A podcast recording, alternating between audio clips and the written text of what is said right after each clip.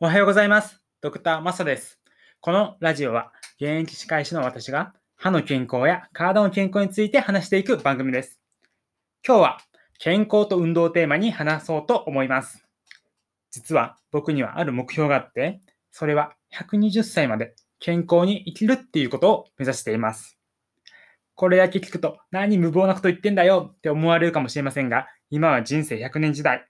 今の子供は平均寿命が100歳にもなると言われているので、健康的な生活をしてたら120歳まで生きるのも全然可能性としてはあると思ってます。一応今の科学では人という種は生きられる年数が最長でも115年と考えられているんですが、例えば自分が120歳になった頃には若返りの薬だったり寿命を伸ばす薬が開発されているかもしれません。なので120歳以上、もしかしたら不老不死も可能になっているかもしれません。もうドラゴンボールみたいな漫画の話ですよね。でも、あの、可能性としては全然あるかなと思っています。さらに、人の意識をネット上にずっと保管して生かし続けるような研究もしている人たちもいて、不老だけではなくて不死の世界も今後100年以上先の未来では当たり前になっている可能性もあります。まあ、不老、あ、不死は怖いんで、自分は不老、老化をしないことを目標に生きていきたいです。では、ここからは現実的なお話です。120歳まで生きるためには、そもそも健康的な生活をしないといけません。そして、特に健康に重要な3つっていうのが、食事と睡眠と運動です。今回、その中の運動をテーマにして話していきます。当たり前のことかもしれませんが、老化を防いだり健康になるためには運動はとっても重要です。男性でも女性でも若い学生の人から孫がいるようなご高齢の人まで誰でも効果がある健康法です。そこであなたに質問です。あなたは普段運動していますか？最近あのコロナでリモートで仕事をしてて、外に出る機会が減って家にこもりっぱなし、そんなんじゃダメです。激しい運動はしなくていいので、例えば散歩20分ぐらいは毎日した方がいいです。今までは通勤が散歩代わりの運動になっていたっていう人は要注意です。運動は体重を抑えるダイエット効果だけではなくて、体を動かすことによって全身に血が巡るので、心臓血管の健康にもいいですし、脳卒中、脳卒中や認知症、そしてがんも予防する効果があります。本当にメリットだらけです。そして、年を取ってから楽をしたいなら、今のうちから、いやもう今日から運動した方がいいです。だいたい60歳から80歳のある時点で老化の影響が全身に及び、一気に体力や筋力が落ち始めます。そうなってくると、階段の上り下りだけでもしんどくなります。そして、心臓血管の能力も年齢とともに落ちるので、年を取ってからじゃ筋力をつけあの筋力をつけたいと思っても難しくなります。それはそうだと思います。おじいちゃん、おばあちゃんが例えば筋トレしようと思って重たいバーベルを上げたり、100メートルを全力疾走しているの見たことなくないですか？たまにあのテレビとかで見るかもしれませんが、それは例外中の例外で、そんなことができたらスーパー高齢者として界隈では有名になってます。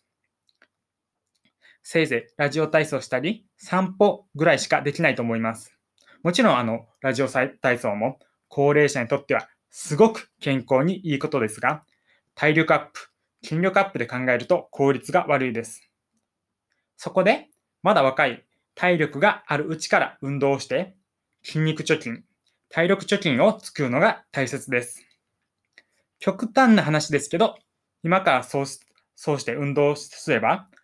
100メートルを全力疾走できるようなスーパー高齢者になれるかもしれません。これは YouTuber のラファエル、あの白い仮面をかぶって灰色のパーカーを着ている YouTuber の人なんが言ってたことなんですけども、通っていたジムに高齢なのにめっちゃムキムキのおじいちゃんボディビルダーがいてて、その方に話を聞いてみたそうです。なんで筋トレをしてるのかと。そしたら、そのマッチョのおじいちゃんボディビルダーは、病気になったり、骨が弱くなるのは自然な老化現象だ老化現象。これは仕方ない。でも、毎日しんどくてもトレーニングをやっていた方が、運動せずに病気になるよりかは楽。このように言っていたらしいんです。これは僕もめっちゃ納得して、あ、すごい発想だなと思いました。ただ、真実だと思います。まだ若い人でも、例えば体調を壊した仕事にも私生活にも影響します。そうなるとしんどいんで、普段からちょっと大変でも体力アップのために運動することは将来への投資にもなると思っています。ただ、運動を辛い、しんどいと思ってしまったら、習慣的に継続できないと思うので、楽しんで続けるのが大事です。